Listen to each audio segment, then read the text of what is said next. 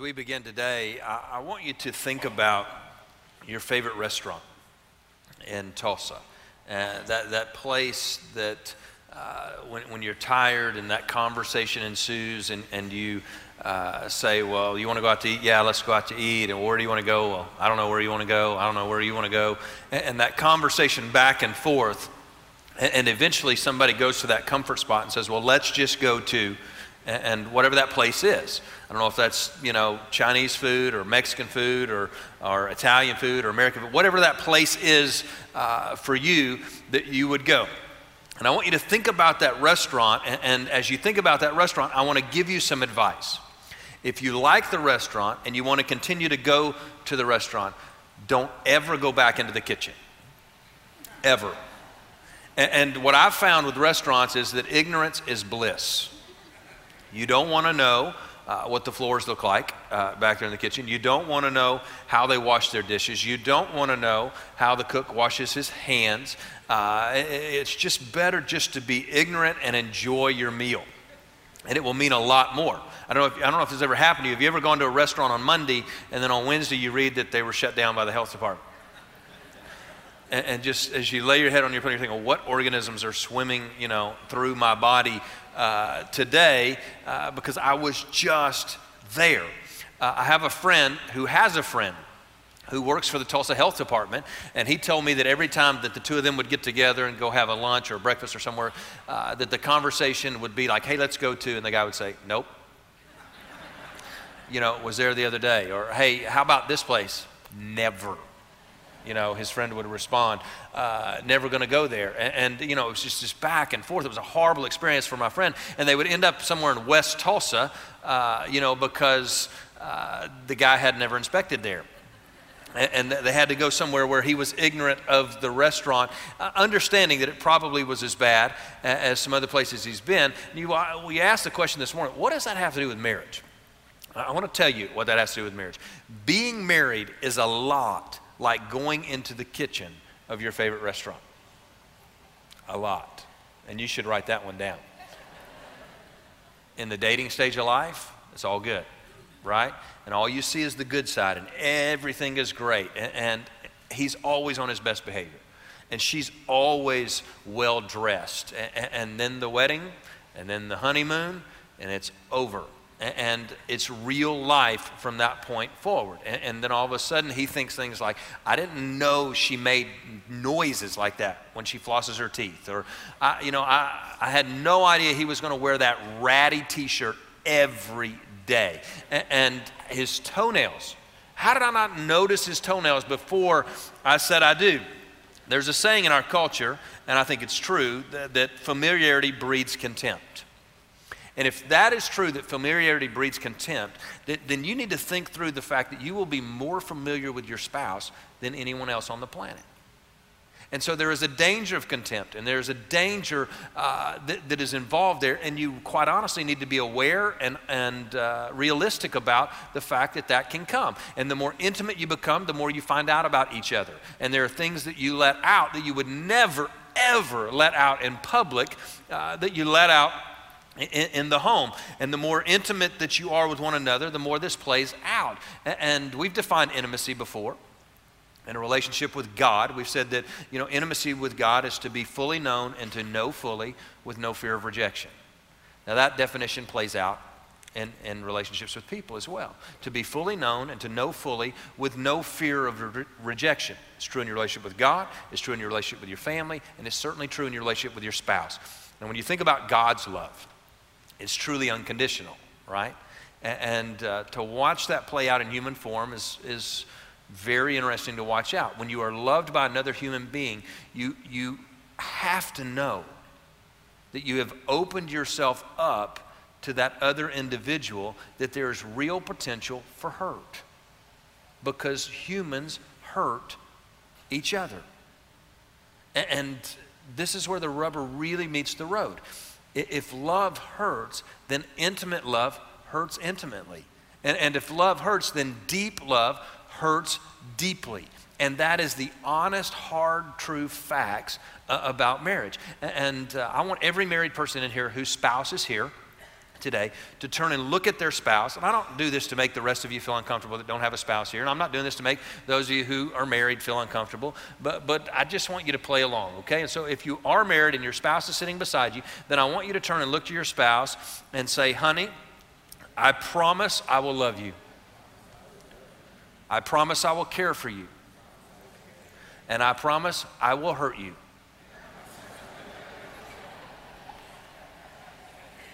Isn't that honest?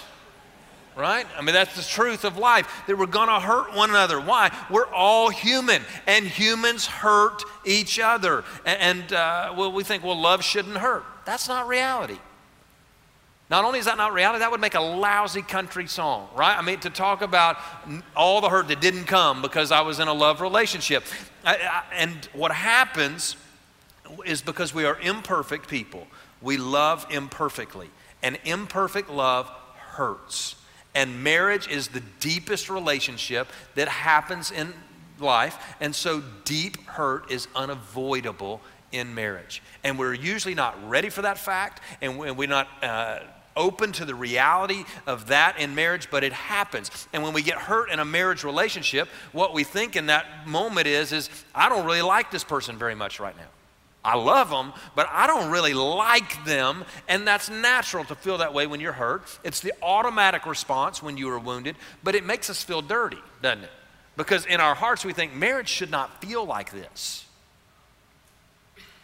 All marriages feel like that at one point or another and for moments in time. And all marriages go through hurt and all marriages go through seasons of hurt. And I've told you this before that all marriages start off as ideal and all marriages become an ordeal.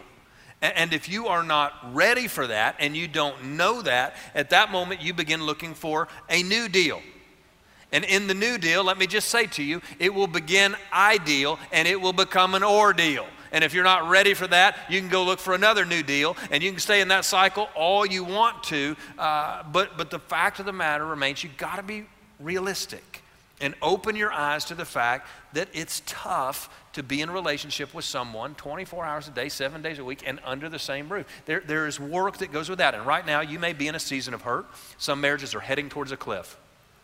And the cliff is in the horizon, the pedal is to the metal, and they are heading right towards that cliff. Other marriages have gone off the cliff and are in ICU. And some marriages, quite honestly, are dead and they flatlined and they need the resurrection power of Jesus Christ to bring them back to life, which A is quite possible. And he has that power and he has that ability and he carries resurrection power with him everywhere he goes. And, and, so today I want to talk specifically to those three married couples. You're in a season of hurt, you're dying, or you're dead. And, and, I want to talk to those couples today, but this message is also for every married couple that wants to have a thriving relationship, wants to be more than just married, wants their marriage to be the best that it possibly can be. It's also for singles and engaged uh, couples so that you can learn about this issue before it becomes reality and blows up in your face, and to give you a true biblical foundation for marriage. And so, what I want to do today is I want to give you some steps to rescuing a broken relationship. And these are the things uh, that can pull your marriage back uh, from the brink of disaster. And, and just as the enemy uses words to attack us, we use words for healing. And, and that's the way this plays out. And so I want to give you four things. They spell out the word talk uh, so that you can memorize this and pull this up on a regular base, regular basis in your relationship with your spouse. It's ultimately how we heal is through talking with each other. The T is to tell them you're hurt. When you're in a relationship and you've been hurt and you've been harmed, that's where you begin. You have to admit the hurt. And you have to admit it to yourself, admit it to God, and then admit it to your spouse. And you say, You've hurt me, or I'm hurt, or I'm feeling hurt right now. And uh, when you tell them, please do this the right way. Okay? And, and by me telling you that, there is a wrong way. Uh, to tell your spouse uh, that you are hurt. Your words are like swords, and they can kill or they can cauterize the wound, right? They, they can bring healing or they can bring destruction. Has anyone ever said to you, I don't mean any disrespect, but what they mean is they're about to be very disrespectful, right? Or, hey, don't take this the wrong way, to which, if you were honest, you would say, I'm not sure how I can now.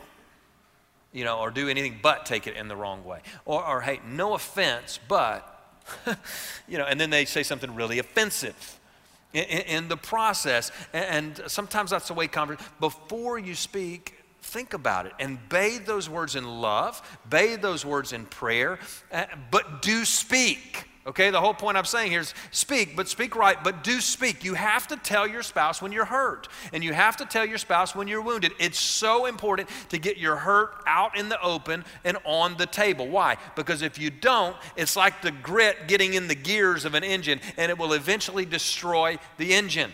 The book uh, on marriage and romance and, and uh, relationships is, is Song of Solomon. Song of Solomon, chapter 2, verse 15.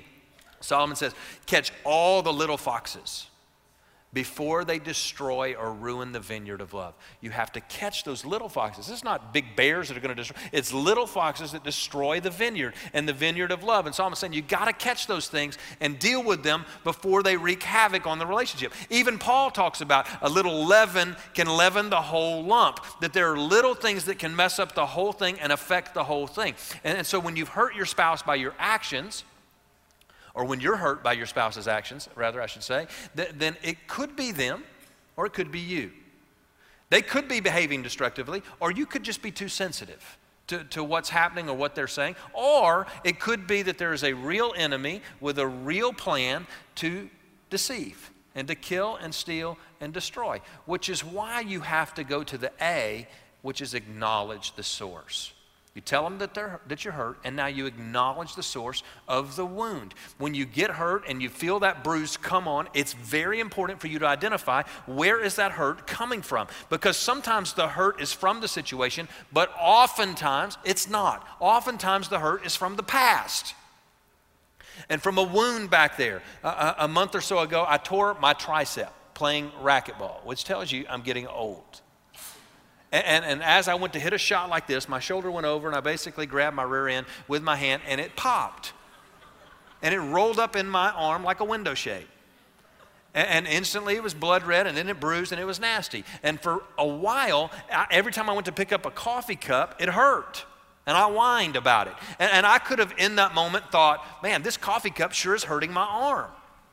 But it wasn't the coffee cup that was hurting my arm. The coffee cup was identifying the fact that I was hurt several weeks ago in the past. The same thing plays out emotionally in our lives that there are emotional hurts from the past. They can hide and they can disguise themselves, but they come out when, when you least expect them. And in a marriage, that's where they come out with the people that you're most comfortable with. And the temptation is to say, I'm feeling hurt because of what you've just said or what you've just done. But reality is, you were hurt a long time ago. And, and for many of you, before you ever even met your spouse, is where you were harmed. So you have to acknowledge the source of it. And, and you're feeling the pain, and, and where is the pain coming from? In part two of this series, I did a whole message on wounds and emotional wounds from the past and taking those wounds and not carrying them, but placing them on the cross of Jesus where they belong and giving those wounds and giving those hurts and forgiving the ones who have hurt us and harmed us and putting all of that baggage on the cross where it belongs. If you were not here for that talk, you need to swing by the Resource Center and pick up that DVD. And you need to listen to it or watch it. And, and quite honestly, all of you ought to pick that one up and watch it every three months. Because the truth of the matter is, that's an ongoing process. We just sang the song a moment ago about in Him or something like that. By Him we overcome. And I, I love that word. And while we were singing that song, I was just thinking about it's not in Him that we overcame, it's in Him that we overcome, and we continue to overcome until we meet Jesus face to face. And there's this process of continually taking wounds and putting them on the cross, taking wounds and put them on the cross, taking wounds because people are going to harm us, and there are some deep, deep seated hurts in people's lives today. There is a threefold attack by the enemy on the children of God. That threefold attack is number one, the iniquity passed down, the sins of the fathers. And, and uh, I just want you to hear me when I tell you it is a real attack of the enemy, and it is one of the ways that he comes after the children of God. The second way is lifestyle sins, that he gets you and I to believe a lie and we sin. And because of our sin and because of the way we're acting, because of our disobedience, because of our not trusting God and surrendering to God, we have opened ourselves up to ground for the enemy to take in our lives. The third one is wounds from others where other human beings hurt us. Sometimes well meaning human beings, sometimes not so well meaning human but, but we're harmed by wounds of others. And here's what I want you to see about all three of these they are birthed in, conceived in, grown in the fertile soil of lies. All of them. That they are built on lies. And sometimes the enemy has been lying to you for so long, you don't realize it's a lie and, and you believe the lie, and you bought the lie, and you repeat the lie, and now you're lying to yourself, and now you're lying to your spouse, and you're lying to your children. I, I get this question sometimes from people, and, and it, it's an honest question. And what they'll say is, Pastor, is it wrong to lie? That, I mean, that's an easy one to answer, right? Send me that question. I'd love to answer that one for you. Yes, it's wrong to lie. But then the, the pushback comes, and Pastor, no, no, what I mean is, when I lie, I'm talking about a lie that protects my spouse.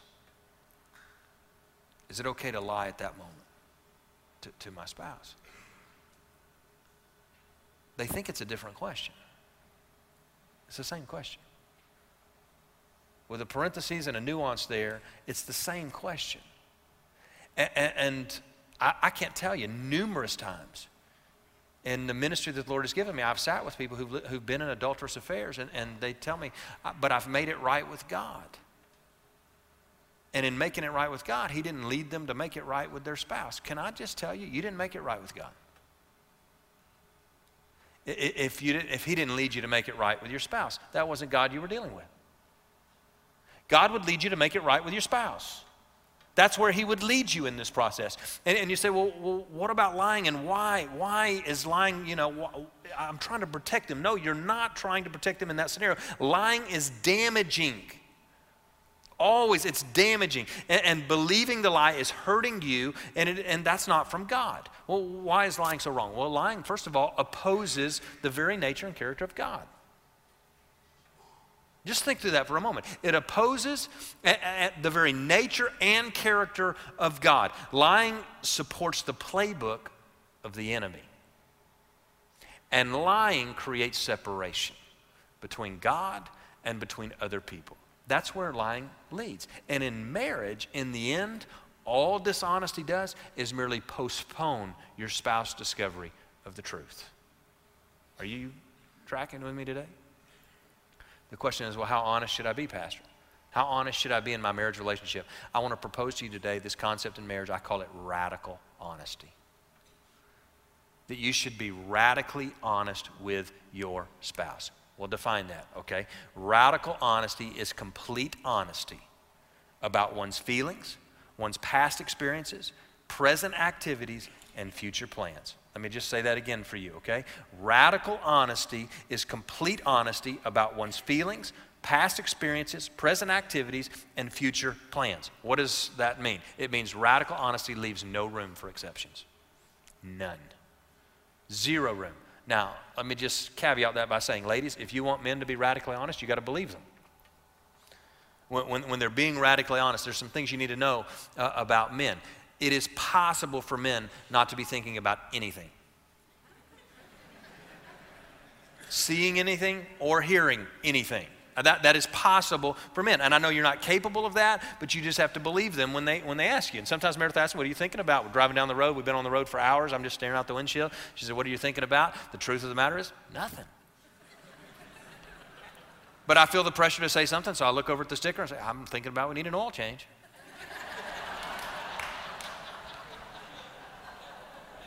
Right? But, but it is possible for us to not be thinking about anything. We're, we're actually thinking about nothing.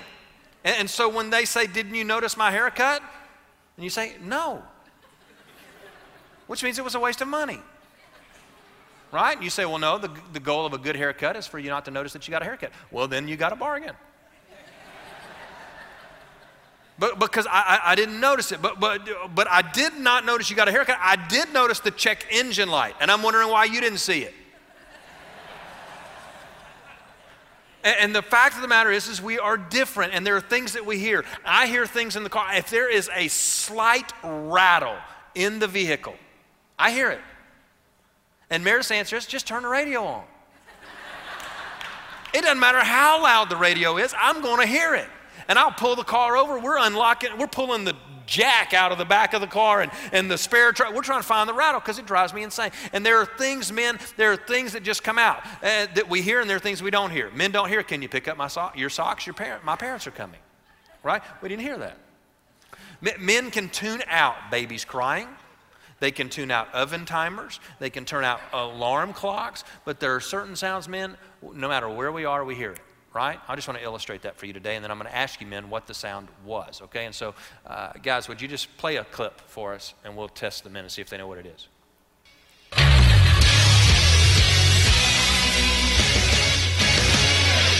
Guys, what is it? It's SportsCenter, right? And they play the same show over and over and over and over every day, but we watch it twice. Same stats, same clips, we think something's changed. But we know that noise and our focus comes, you know, you know, rabbit. I mean, we, we, we hear that noise and we know it. Let me give you another one.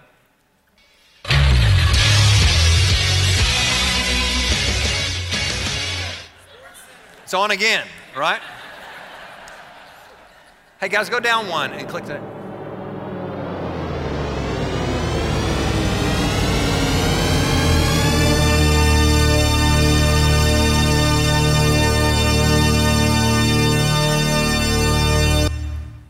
Is that one? Yeah, THX. That's a good one, isn't it? We can just give an invitation after that noise. Uh, let's do one more. I've been really trying, baby.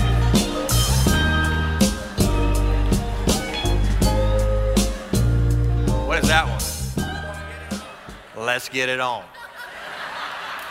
Right? Marvin Gaye is one heck of a performer. And listen, that's why every man is here in this marriage series is for that song right there to play out. And, and if you were going to be radically honest with me, you would say, Pastor, don't ever sing again. So that's a great example of playing outside of your gift mix.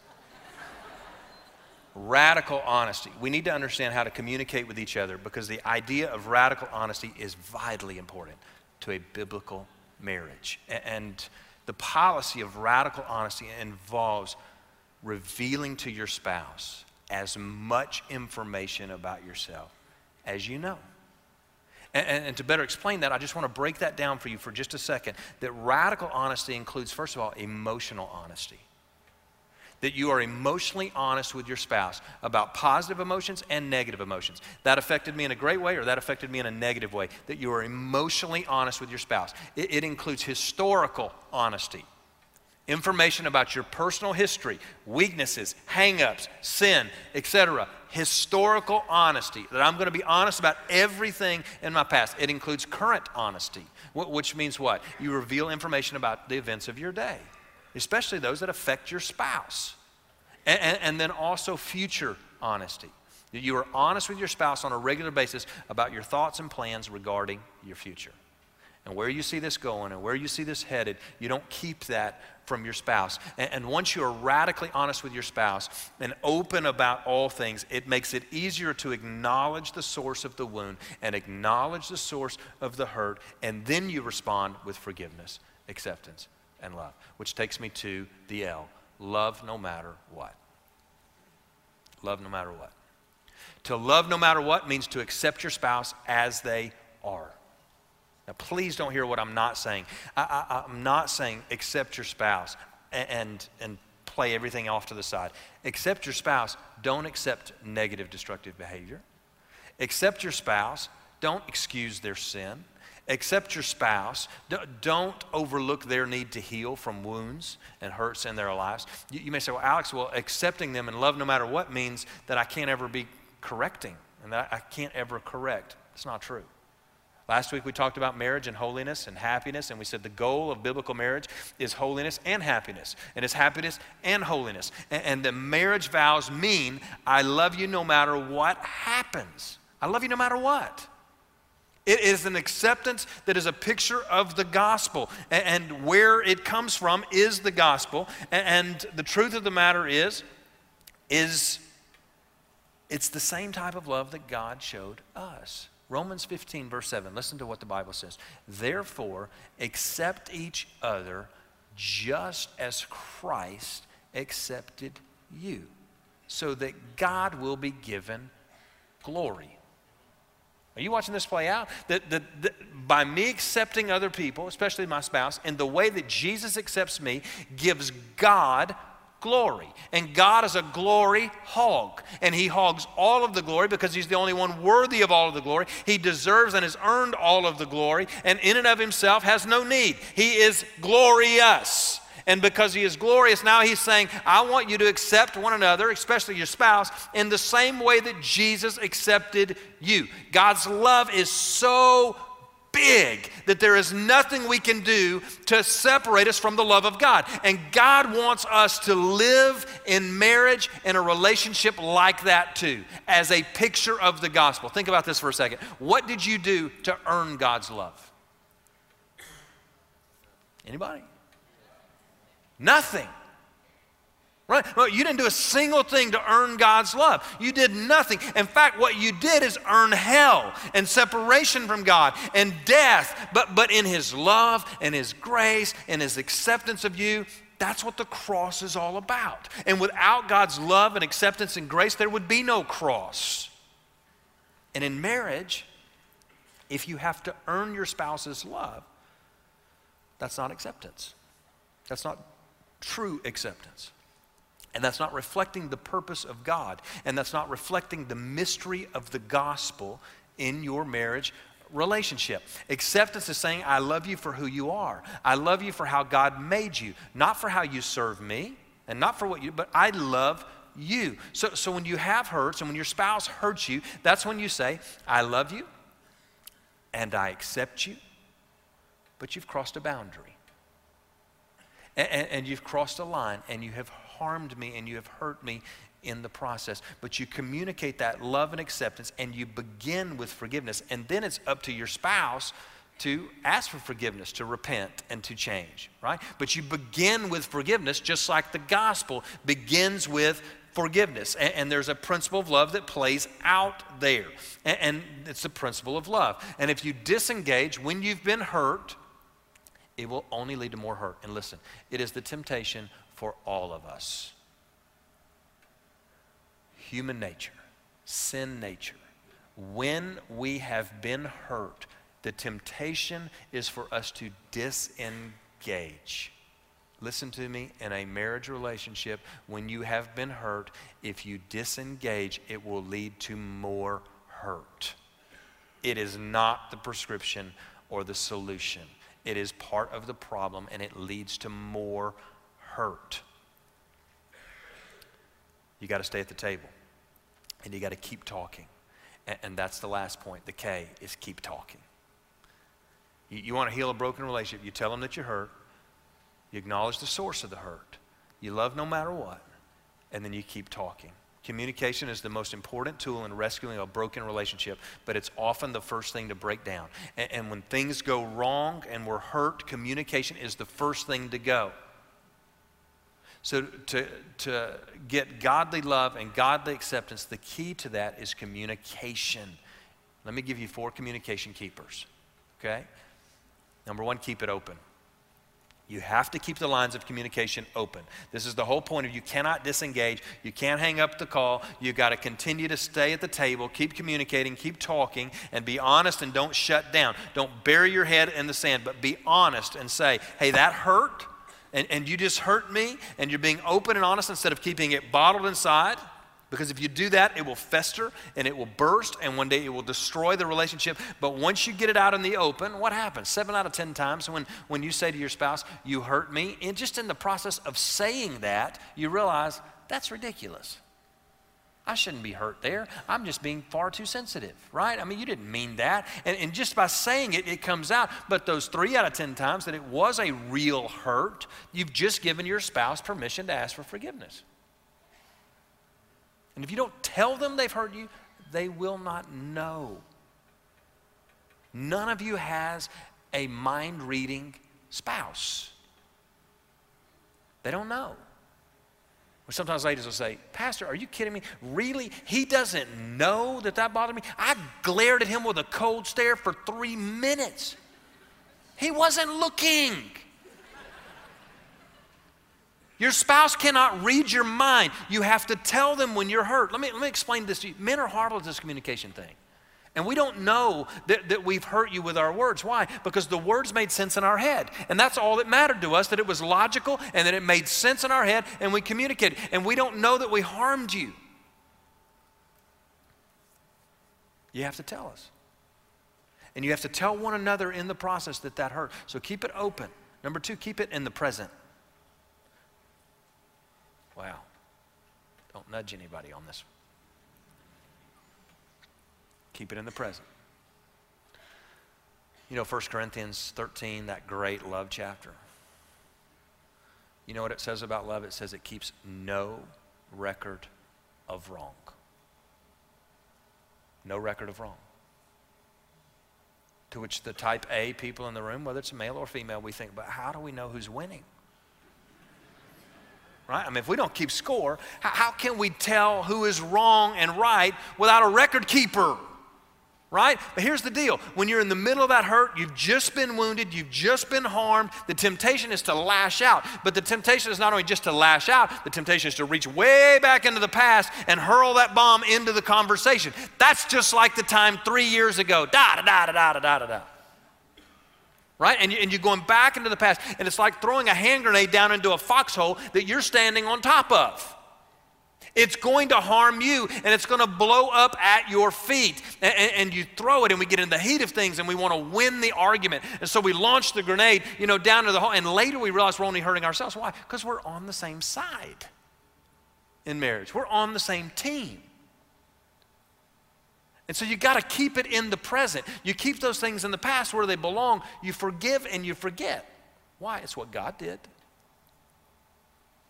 right? It's what God did with our sins, it's what God did with your sins. It's the key to relating to your spouse. What, what did God do for me? And what God did for me, I should do for my spouse. So, what did He do with your sins? Isaiah says that He blotted them out for His own sake, and He will never, ever think of them again. So, keep it open, keep it in the present. Thirdly, keep it positive after the hurt, after you've been wounded, remember to say, I still love you and I still accept you. But, da da da da da. Right?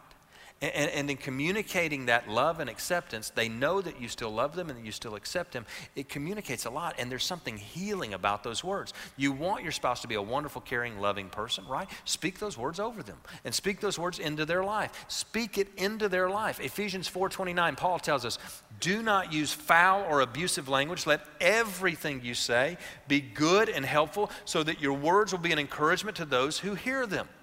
And so here's what you do when you're open and honest about things, and bad things and good things, and, and even in the midst of, of argument, it, it, honesty is the way to play that out on good and bad. Sometimes you say, you, you know, to your spouse, I love you. You drive me crazy, but there must be something really special about you because I would never let anybody drive me that crazy. And it's honesty in the good and the bad. Meredith and I communicate with one another, and we just have to embrace the differences. Right? Because if you're not different, you don't fit together. And, and, the way that plays out, you just a couple of weeks ago, I'm pulling out of the driveway, and, and before I get in the car, I said to Meredith, "Hey, Meredith, I need you today to da da da da da da da, you know, and start making the list." And she just smiled at me and looked at me and said, "Honey, my list is full." And I said, Well, I need you to da da da da da. She said, My list is still full. and I said, I need you to be the kind of spouse that when I say I need you to da da da da da, you say okay, and you go do it. And she said, My list is full. And at that point, we just started laughing, right? Because we could go at it, and there could be a nuclear war right there in the driveway between, between the two of us, but we understand we're different. And we, we have to acknowledge that difference. We've been together 18 years, dating two years before that, so 20 years we've been together. We know it's different and that we're different from one another, and you have to embrace that and allow that to be humorous and allow that to play out in your life. The truth of the matter is, is Meredith could not be married to somebody like Meredith. They would have fun, but it would be a party under a bridge because they'd be homeless. And I couldn't marry somebody like me, right? We, we would get it all done, but we'd hate each other in the process and we would fight like it would just be, we would, it would be an awful marriage, right? And you just have to embrace that about your spouse and keep it in the positive. Why? Life is tough, guys. And I told you this last week. Uh, the devil convinces us to make our spouse the difficulty in life when our spouse is not the difficulty in life. Life is difficult.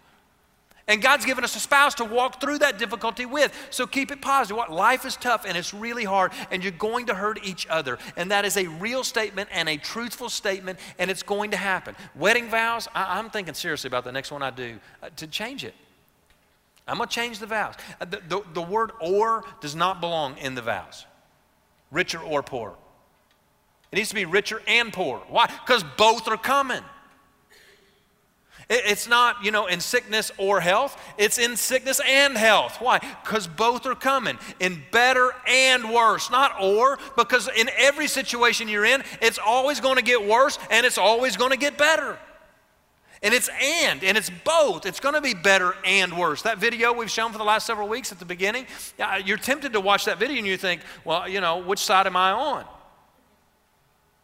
You're going to be on both sides in every marriage. You will be on one side or the other. On this day, you'll be on this side, and you're working to get to that side. And one day, you're on this side, and you're thanking God you're not on that side. And, and that's the way it plays out in marriage, and that is reality. But you got to stay committed, and you got to stay true to those vows for better and worse. And I just have to say this today. I, I just have to say to, to those of you listening to me today resist the temptation to cut and run. It is a very real temptation in our world today. And you get hurt and you want to run and you want to find something better and you want to find something different. And, I'm just telling you, it's a temptation that the enemy puts out there. And when a spouse is hurt or a spouse is disappointed in marriage, the way that the enemy does this is they start to look and the enemy sees to it that they see someone puts them right in their eyes. A, a, a coworker, a friend, a neighbor, and, and, this is the way this plays out. And the enemy starts to lie. It is birthed in lies. You can do better than this. You deserve better than this. That person will meet all of your needs. That is a lie. Ask anyone who has been divorced and remarried, ask them if they ever married someone who meets all of their needs. It's a lie. And when someone has an affair, they're thinking, well, I'm just meeting my needs. I've got to take care of my needs. And they justify it and they lie to their spouse and they lie to themselves. But, but the truth of the matter is, they had an affair because they believed a lie. James, I've been in this passage for over a year now with you. James chapter 1, verses 14 and 15. Listen, temptation comes from our own desires which entice us and drag us away. These desires give birth to sinful actions, the lives of believers. And when sin is allowed to grow, it gives birth to death. And while your mate's behavior may be the cause for your dissatisfaction, your response is your responsibility. And your response can be redemptive, a redemptive force for change in your marriage, or it, your response can be a destructive force that will take it down for good.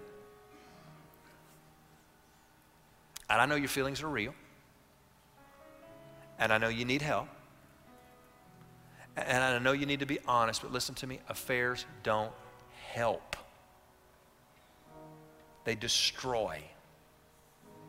And they may medicate the pain for a moment but in the end, they destroy all that's really important and they destroy relationships. Proverbs chapter 5 talks about the immoral woman.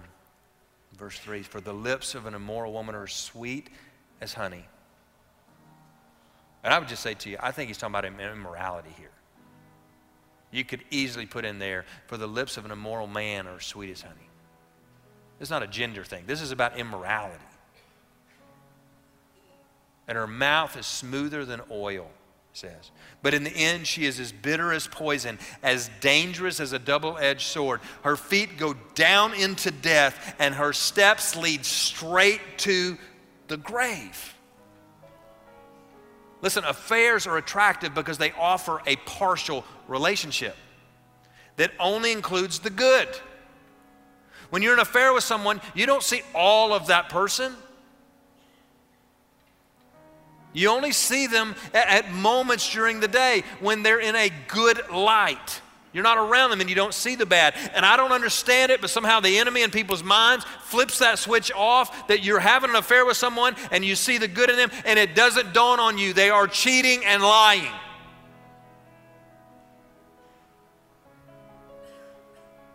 And how do we see someone who is cheating and lying only in a good light? You want the truth? The truth about affairs, they will drive you as crazy as your current spouse, maybe more crazy. You think an affair is going to help with your hurt? Listen, play that movie out. Play that movie out to the point where the credits roll. Uh, what's going to happen with that? A family will be destroyed, heartbreak will happen, kids will be devastated, friends will split up, financial ruin, emotional turmoil. That's not a happy ending. But that's the truth of where that leads. And it's not a romance novel ending, it is a lie from a real enemy who has come to steal, kill, and destroy.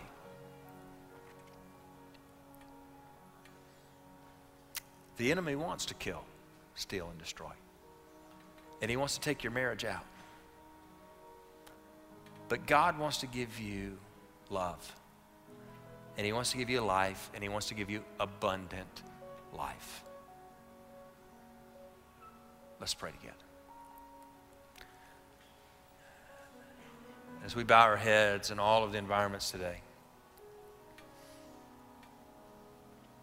I, I just want to say the bottom line today and the takeaway today is if we're married, we have to talk. We have to tell each other when we're hurt. We have to acknowledge the source of that hurt and that wound. We have to love no matter what, and then we have to keep talking. And we have to keep our talking open and, and present and positive. But you know, that's exactly what we need to do with God. Is keep talking. And today it's okay for you in this room to go ahead and tell God that you're hurt. And tell him that you're wounded and be honest with him about how you feel. Allow him to help you acknowledge the source of that wound to receive his unconditional love, that big love. One of the counseling scenarios been in, in the last month or two. On a regular basis, this individual has said, I've outsinned the grace of God. And that love of God and grace of God may be big, but He can't forgive me. Listen, that self loathing is arrogance in disguise. You say, that's not arrogant. No, listen to your pastor. It's arrogant. For you to think that God's love is so big and so great and so mighty, but you've outsinned it, what makes you think your sin is worse than anybody else's? You don't get to wear that badge. And you don't get to wear that honor. Your sin's just like everybody else's. And his love is so big and so good and so strong and so mighty that, that he, he can forgive any and all sin. And for you to say, well, I can receive, I think God can forgive me, but I can't forgive myself. Arrogance. Your standard higher than God's? He, he gets to have the highest standard. He's God of the universe. So receive the unconditional love of God and then keep talking to God.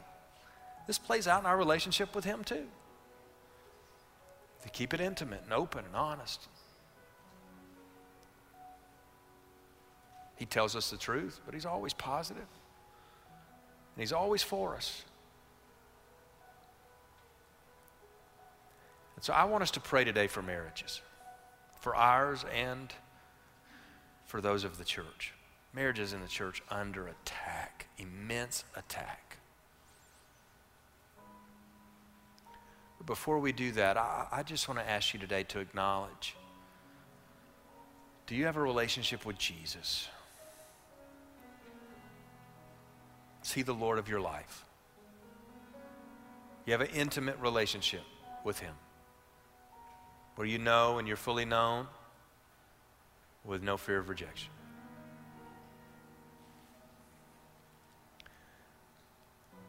Praying a prayer doesn't make you a Christian.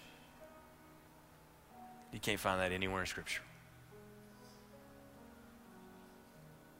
Giving your heart to Jesus makes you a Christian. Surrendering control of your life to Jesus as your personal Lord and Savior. Confessing with your mouth and believing in your heart that, that God raised him from the Jesus being your Lord. That's what makes you a Christian. Do you have that? Do you have that relationship with Him?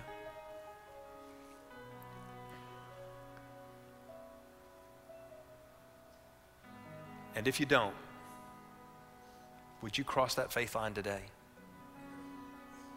Right where you're seated, would you just say and mean it and say, Dear God, I know I'm a sinner.